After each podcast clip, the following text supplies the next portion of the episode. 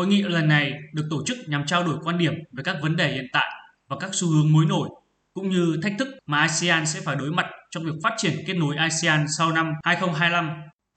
Hội nghị cũng thảo luận về các cách thức để tăng cường quan hệ đối tác về kết nối ASEAN với các bên liên quan khác nhau và làm thế nào để phát triển hạ tầng và các thành phố thông minh một cách bền vững và đổi mới về công nghệ số để thúc đẩy mở rộng mạng lưới khu vực, góp phần xây dựng cộng đồng ASEAN toàn diện có sức bật và kết nối tốt.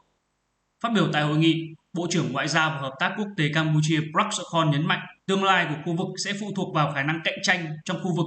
Điều này chỉ có thể đến từ một khu vực được kết nối tốt và hành động đồng bộ với tư cách là khối ASEAN. Phương pháp tiếp cận là nhằm đạt được sức mạnh tổng hợp tối đa từ các sáng kiến, cách tiếp cận được gọi là kết nối các hoạt động để đạt được giá trị gia tăng cần thiết.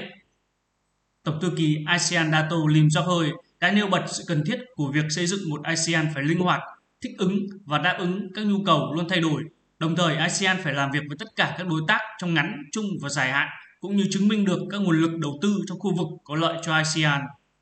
Hội nghị chuyên đề về kết nối ASEAN là sự kiện hàng năm được tổ chức lần đầu vào năm 2010 và tiếp tục đóng vai trò là nền tảng thu hút các bên liên quan nhằm xác định các lĩnh vực hợp tác tiềm năng để tăng cường việc thực hiện kế hoạch tổng thể kết nối ASEAN 2025 và chương trình nghị sự kết nối ASEAN rộng lớn hơn